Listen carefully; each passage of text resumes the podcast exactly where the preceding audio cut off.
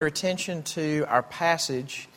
And I mentioned this before worship that we are going to be starting a new series this morning from Deuteronomy. And uh, if you don't have a Bible, the text I'm going to be preaching from is in the bulletin. So we're going to be starting in Deuteronomy chapter 1, verse 5. Let me say this on the front end so that you're not preoccupied about it.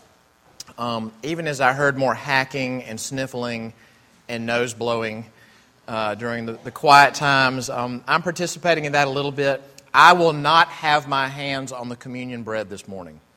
I just want to let you know that. Because if I was sitting there, I'd be wondering is the man with the germs going to be holding the bread I eat? Because I don't want him to be. I will not. Healthy Jake will be, will be handling that. I call him Healthy Jake. And I don't have a good place to park my water, so forgive me for bobbing up and down. Um, a little bit. But Deuteronomy chapter 1, verse 5, um, I, like to, uh, I like to get us back in the Old Testament from time to time. I don't want us to go long, long stretches and not have some interaction with the Old Testament. And uh, this is kind of selfish to do this book because I just, I just love the first five books of the Bible. I love the books of Moses. That's Genesis, Exodus, Leviticus, Numbers, and then Deuteronomy. That's the fifth one. And it's, it's a big book, it's 30 something chapters. We're only going to have about two months, maybe, and some change to, to uh, be in Deuteronomy. So this is really just hitting some highlights, but I wanted to do it anyway. Uh, it's the Old Testament where often we feel a little bit out of our territory. It feels much less familiar than parts of the New Testament. If you have any, uh, if you've had any biblical background, we don't assume that. But uh, something to know as we go to Deuteronomy this is one of the four most commonly cited books in the New Testament is Deuteronomy. One of the four most commonly cited books. And a couple of examples from the life of Jesus. At the beginning of his public ministry, he's been baptized by John the Baptist, and the Lord sends him out into the wilderness for 40 days to fast and, and be tempted. When Satan comes to Jesus and tempts him, and Jesus' response to it, rather than just unilaterally, as the Messiah, dispelling Satan, what does he do? He cites Scripture.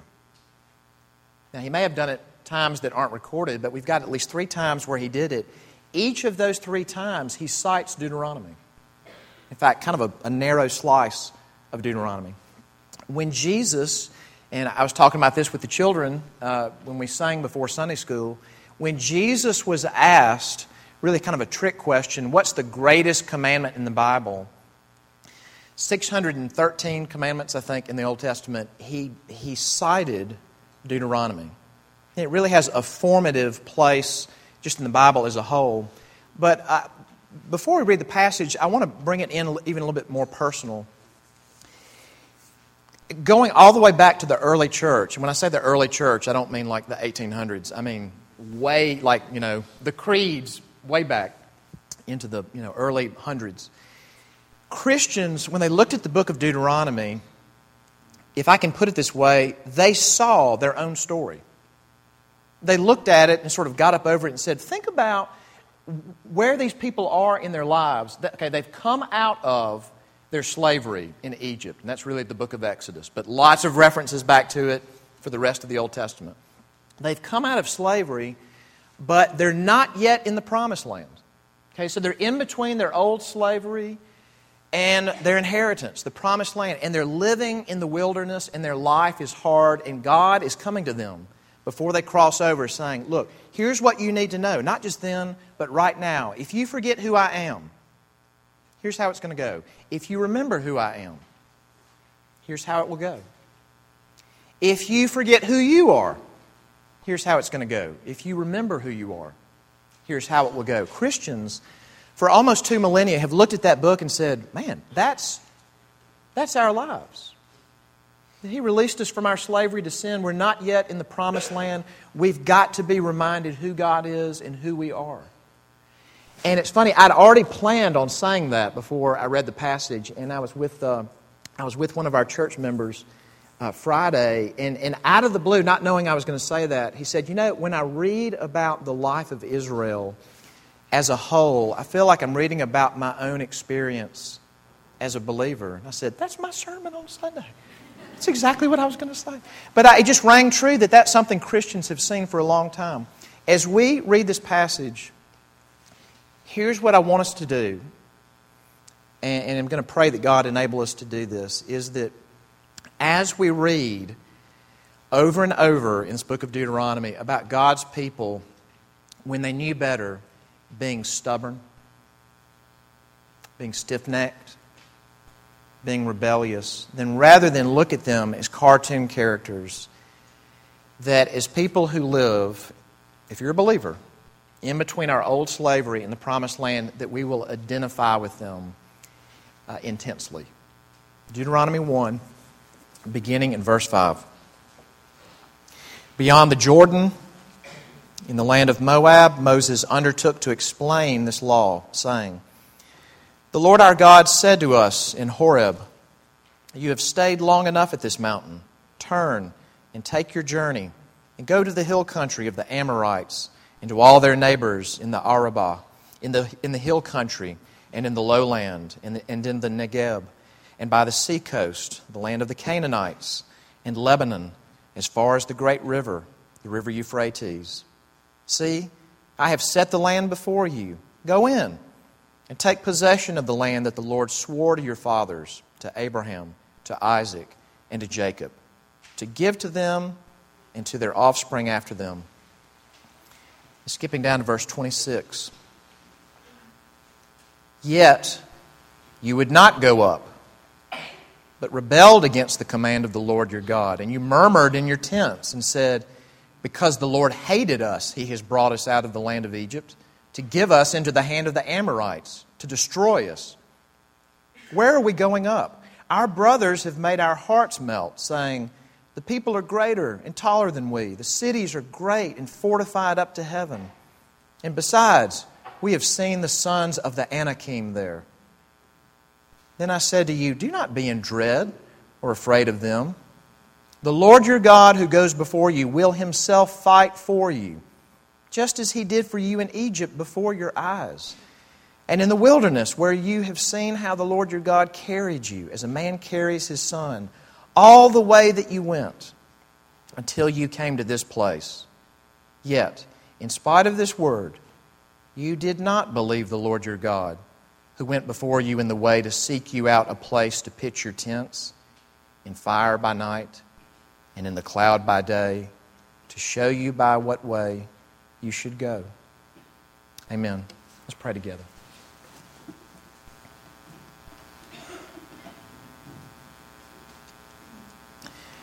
Our Father, in some ways, this is very removed from us in that it's describing a different ethnic group of people. It's on another continent. It's over three millennia ago. Their lives are very different looking than ours, and yet it rings very true uh, to have been given everything from you, to have even visibly, visually, to have seen your hand at work and still not believe and still rebel. So, Lord, we, we would ask that even this morning, if, if we're very, very aware that we are stubborn and that we kind of want you, but we kind of don't, we ask that you would show us great mercy by using your word to show us yourself and ourselves. And we ask this in Jesus' name. Amen. Uh, just, uh, just a couple of weeks ago, I saw an interview online, and it was the girlfriend of a young man who had served as an Army Ranger and if you know anything about the Rangers, it's, you know if you're in the Army, it's a big deal to go through Ranger school and get a Ranger tab. And um, they they don't just do normal stuff; they tend to, to kind of do tip of the spear stuff in the military. And so, her boyfriend had been deployed eight times to the Middle East. Now he was young enough to, I think, not even um, be in his mid 30s. Had been deployed eight times and was about to be sent out on his ninth deployment, and he committed suicide. And he, what he communicated to his girlfriend, uh, I don't think she knew he was going to take his life, but as he, as he just was despondent and knew he was going back, what he kept talking about, out of all, this is incredible, out of all the things he could have talked about, he kept talking about the fact that God could never forgive me for the things I've done. Now, I'm not sharing that as any kind of a take on the, the Middle East, but I'm saying just at a deep, deeply felt heart level, whatever he had ever heard about God, he must have heard something because that was in the forefront of his mind was what about me and God? But what he could not believe is that after I've had to do things that I've had to do, that God could love me. Yesterday, I was at a meeting, and um, during, the, during the lunch break of this meeting, I was sitting across from a man that uh, lives in the area who's a minister, and I was just, just kind of catching up with him, and, and he was telling me about a Christian man that he has been spending time with. He said this is a Christian man who, in the spectrum of, of professing Christians, of you know, from loosey goosey to really tight, he's way over on the tight side. Like he would only sing, for instance, psalms. Not, he would not have sung the first two songs that we've sung so far because they're not from Scripture. He'd, he'd sing the third. So pretty, you know, pretty tight on things and very observant, the kind of guy that's like going to be extremely diligent about his Bible reading, his prayer, and what worship is supposed to be, and, and really major on the details. And he told this man that, that I was uh, having lunch with, he finally said to him, You know what? I like being with you. And the man I was having lunch with said, Yeah. And I told him, You know why you like being with me? Because when you're with me, you actually feel like God might love you. You know, you are so strident and you're walking so carefully on each stepping stone that deep down you really don't think that God loves you. And there's something about when we're together that you kind of, for a little bit, get a break and you feel that God actually loves you. That maybe He actually likes you.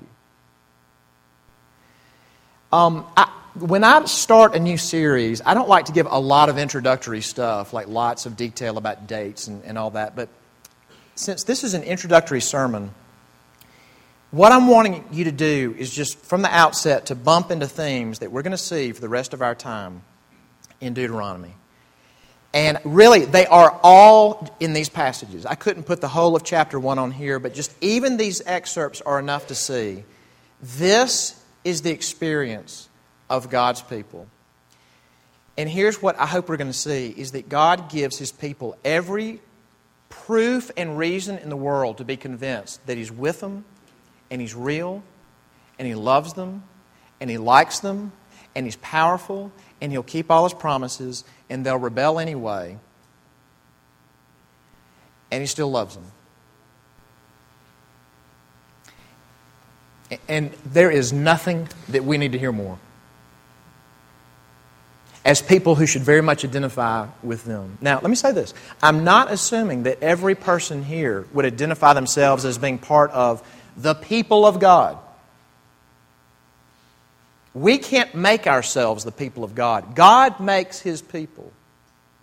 But when he makes a people, we should identify with the way his people have always been. Now, I want to circle back to that at the end. But let's look at this. So, first off, what, what were God's people given? Second, how did God's people respond? I've already told you. And then, what did God's people still have? What were God's people given? How did God's people respond? What did God's people still have? All right. I'm going to say on the front end, what God's people were given, I'm going to call it promises with proof.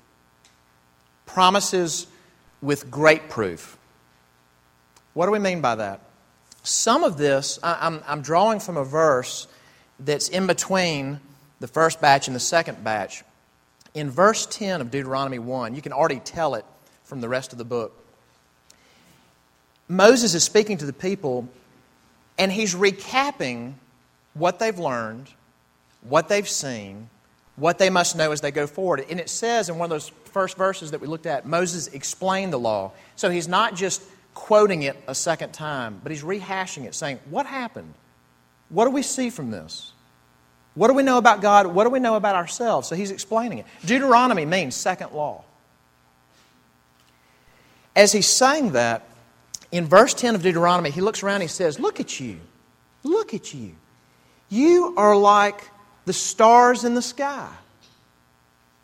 Now, that is a really loaded phrase that Moses did not make up. Where did he get that?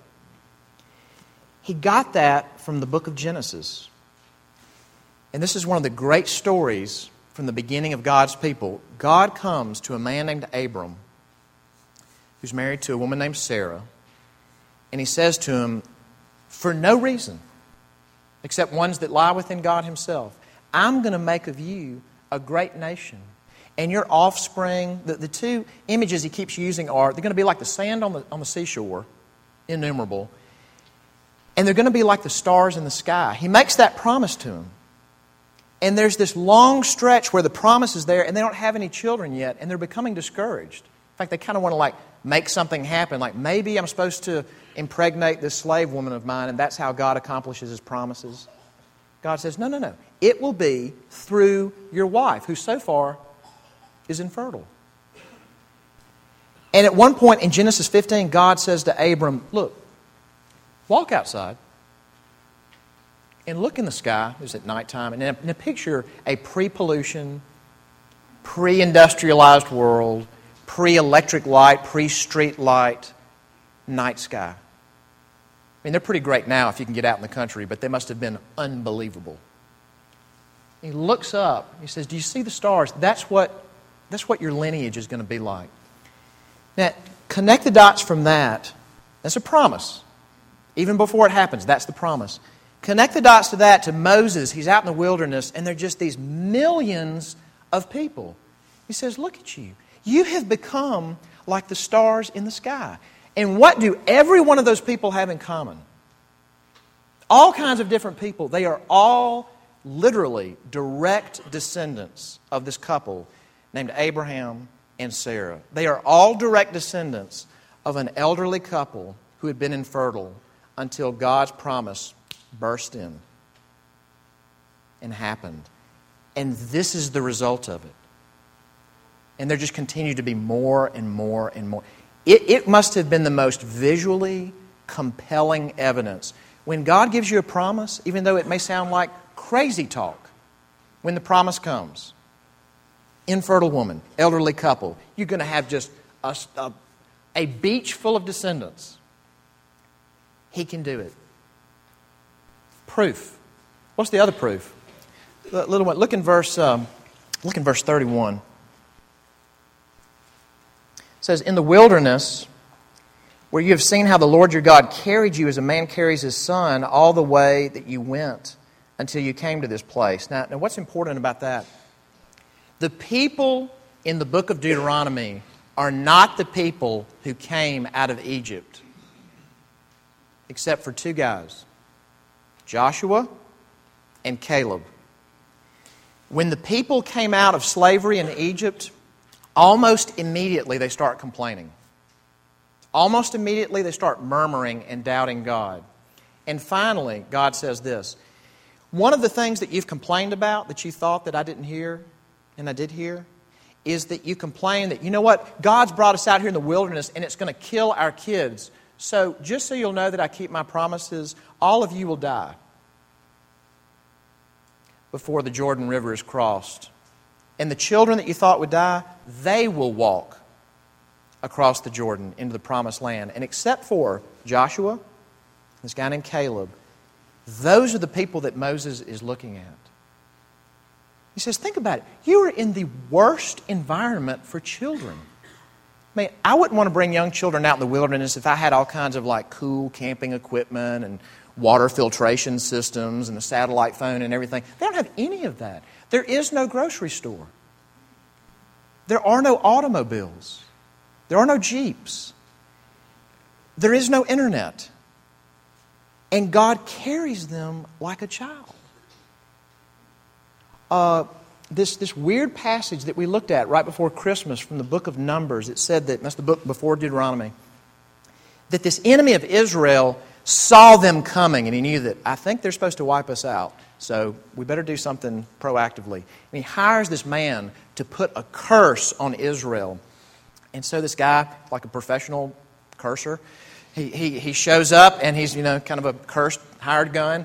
And he's about to just launch into it. And because God rules even over the words of someone who's been hired to curse you, when he starts talking about Israel, he just compliments it extols how great Israel is and how awesome it is how God takes care of them and how all their enemies will be defeated. And the guy's off to the side going, okay, this is almost the opposite of what I hired you to do. And it happens three times. Why? Because you do not mess with God's Son. He is carrying this child of his through the wilderness. Do not mess with his child. And Moses looks around and says, Look, look at you. There's no shoe stores, there's no sandal stores, there's no clothes stores. Look how He's cared for you in the wilderness. Even though your parents died, He's been your parent. So, that's incredible proof. So, what's the promise? If I've got that, the promises should be a slam dunk. What are those? Verse 8. God says, See, I've set the land before you. Go in and take possession of the land that the Lord swore, there's the promise, to your fathers, to Abraham, to Isaac, and to Jacob, to give to them and to their offspring after them. And there's a command go in and take it. But the reason you can do the command is because of the promise. I promised Abraham, Isaac, and Jacob and their offspring, that's you guys, that this will be your land. So go in and take it. What other promises do you have? Verse 29 and 30. Do not be in dread or afraid of them. See, they had sent an advance scout party to go check out their land. And they saw some huge people there. One group of people that they saw is a people group.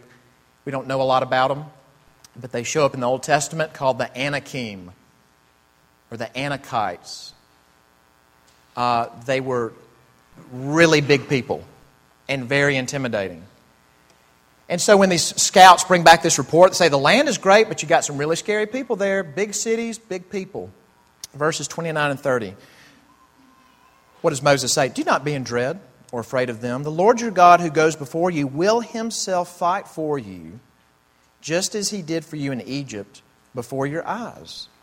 So, if God can come to an elderly couple who can't have children and say, I'm going to blow your minds with how many children you are, and you're one of those great, great, great, great grandchildren, and you're surrounded by all the other great, great, great, great grandchildren, and there's millions of them, and He's cared for you in the wilderness. You've had water in the wilderness. You've had food in the wilderness. Your clothing has lasted in the wilderness. Surely, when He promises you, I'm going to be with you, it's going to happen. You know it's going to happen, right? That when God's given you that kind of proof, of course, you act on it, correct? How did God's people respond? Verse 28. What's the opposite of living by faith? It's living by sight. Verse 28. Where are we going up? This is the people. Our brothers have made our hearts melt. The brothers are the scouts. Saying, The people are greater and taller than we. The cities are great and fortified up to heaven. And besides, we have seen the sons of the Anakim there. When you don't live by sight, or when you live by sight, you're not living by what? By faith? Look in verse 32. In spite of this word, I'm going to give you the land. I'm going to be with you. I'm going to fight for you. In spite of this word, you did not believe the Lord your God. Now, at this point, what you might ask is, but they got better, right? Like, their learning curve was steep. This was just kind of maybe a stumbling in the front end, and they got, they got better toward the end, right?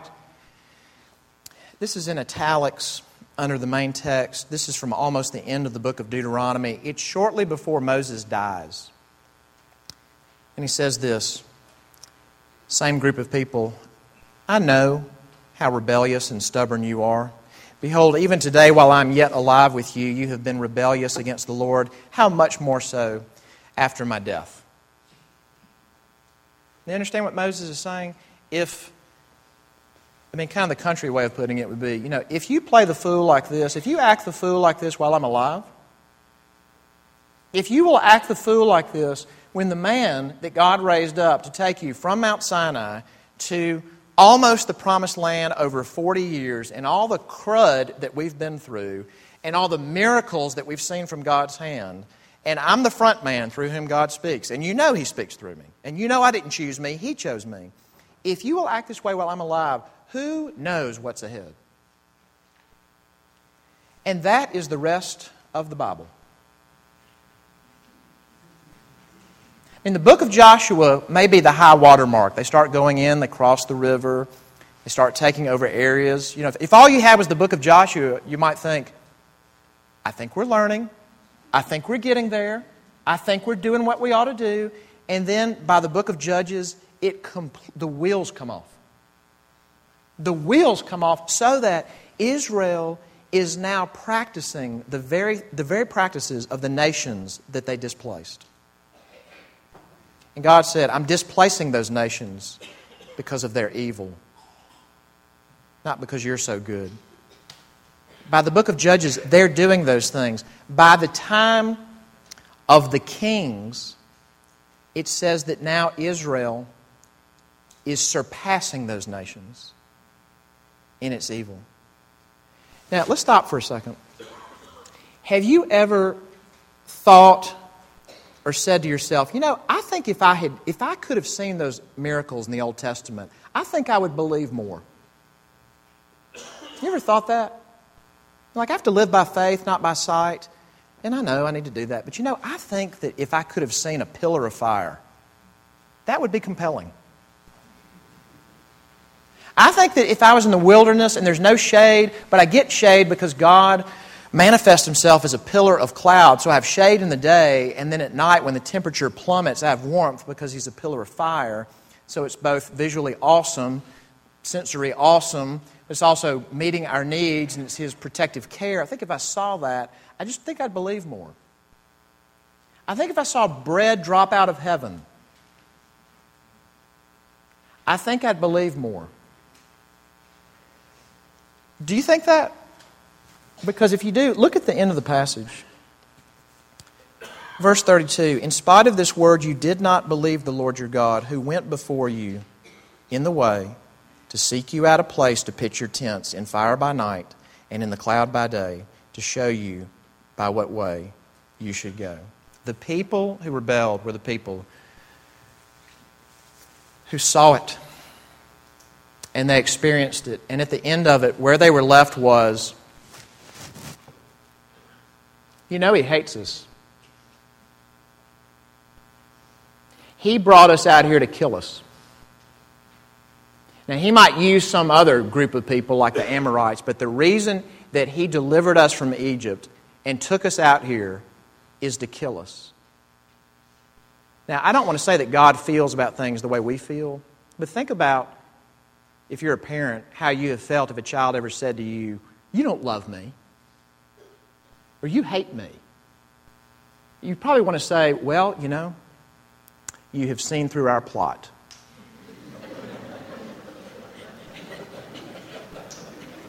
You know, the last 15 years or so was just a ruse to throw you off.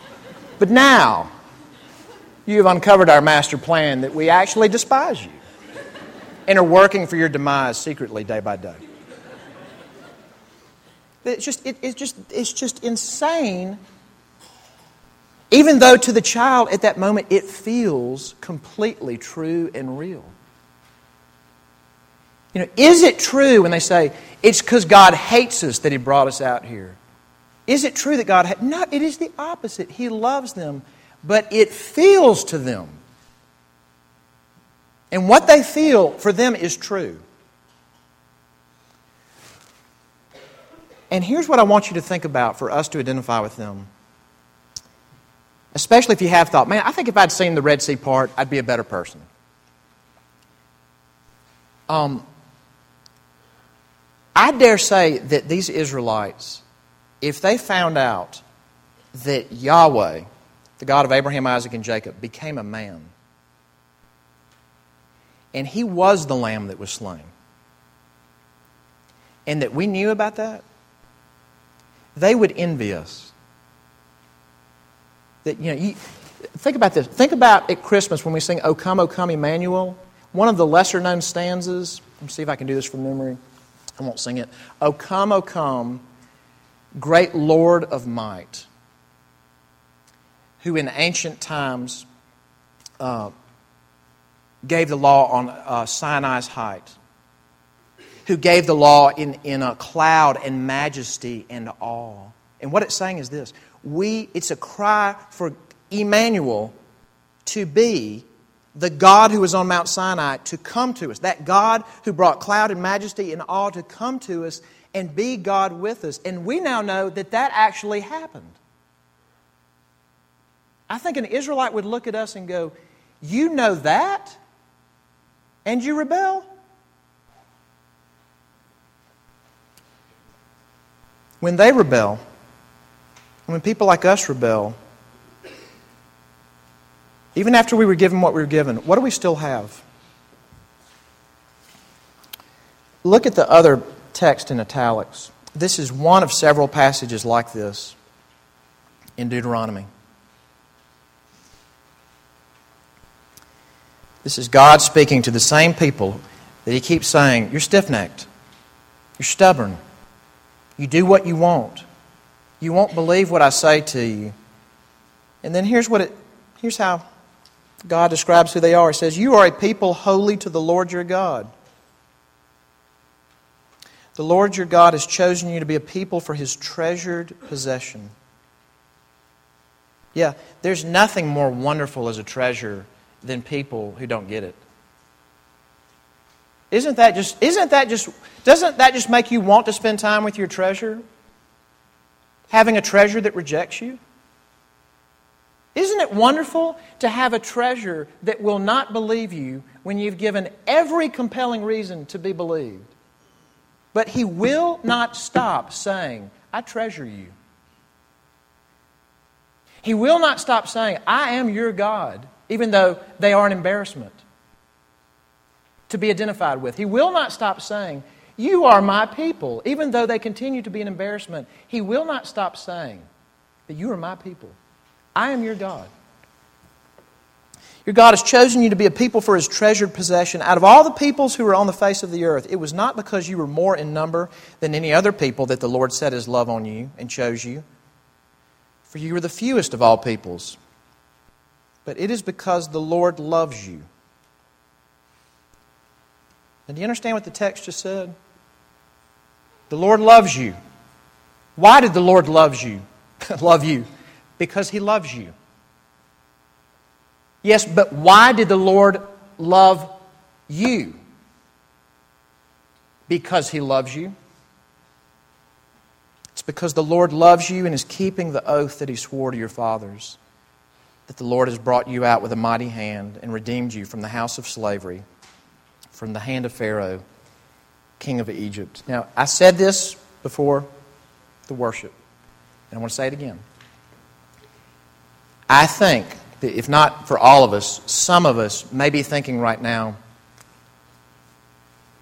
but if you tell people who should obey God, who claim to be identified with Him, if you tell them that even when you rebel and you disobey, He loves you, then they won't obey. It's like you're giving them carte blanche to rebel. Don't tell them that. I think, and we, we may never say this, I think if they kind of deep down feel like, I'm not sure God loves me, then they'll make the changes they need to make. Then they'll ratchet up. Go back to the passage. Verse 26 Yet you would not go up, but, but rebelled against the command of the Lord your God, and you murmured in your tents and said, Because the Lord hated us. Their disobedience is not driven by a compelling sense of God's love. Their disobedience is driven by a compelling sense that God does not love them when, in fact, He does. That is explicit in the text. If there's any takeaway I would want for us this morning, it's this God's love for his people is not dependent on our ability to appreciate it.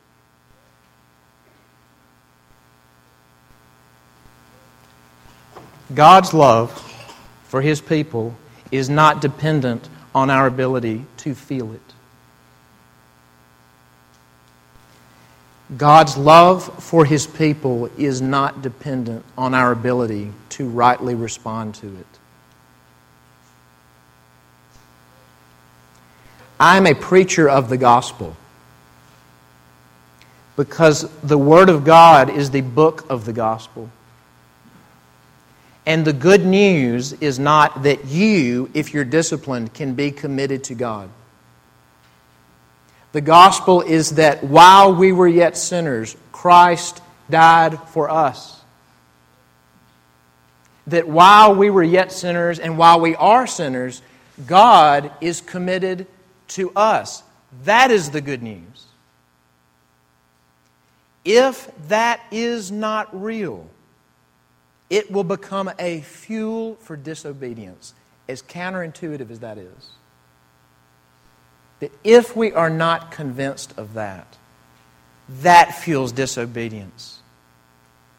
We will be most obedient when we don't just intellectually assent, but we really in our bones are convinced that when I break his commands, which I do minute by minute, unless, by the way, any of us happen to, our feet hit the floor this morning and we loved God with all our heart and all our soul and all our strength. Otherwise, already a violation. Even as I do that minute by minute, He loves me. And I want to end by sharing something with you. I, I, know I've told several of you this story before, but it just it drives it home to me so much that I'll share it again. Um, a minister I know was working with a college student in Nashville. This college student was a new Christian. He was in fraternity. He had been asked uh, by this guy that was mentoring him, this minister, you need to share the gospel with the guys in your fraternity. It's a built in mission field. You're going to spend time with them anyway. Because this guy was a southerner, and uh, because this guy didn't like awkwardness, and because it just kind of felt kind of weird and awkward, he wouldn't do it. Even though he would agree that I need to do that.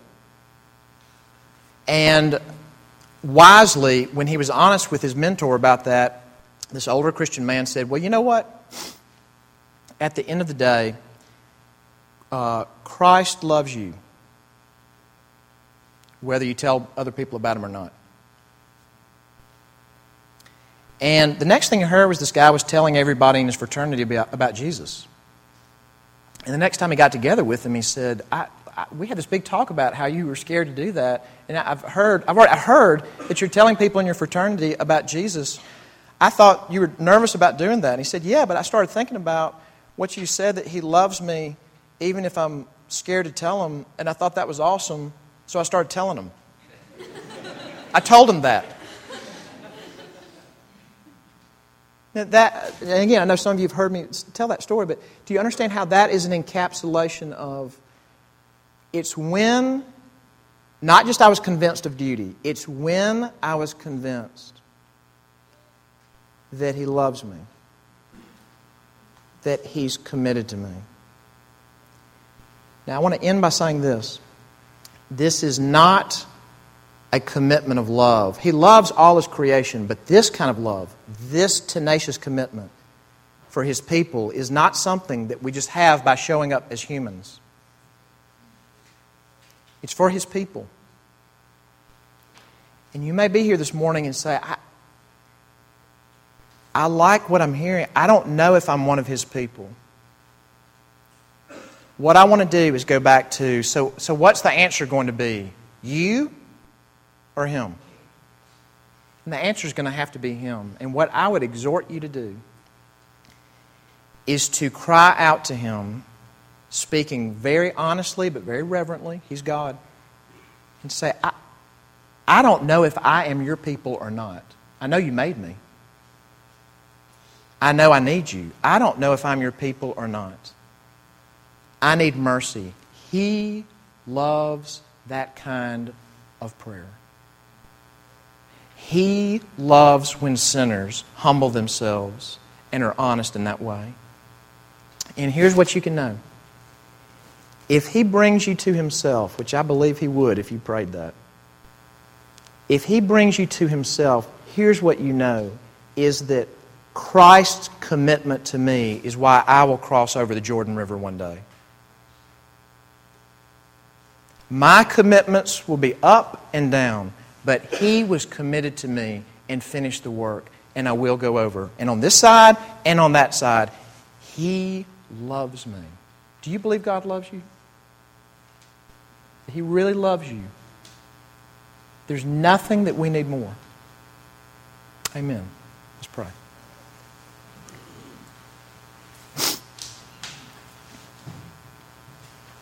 Father, it may be this morning that um, a troubled marriage or a terrible marriage or uh, a monetary setback or lack of employment or depression or lack of friends makes life feel like you do not care.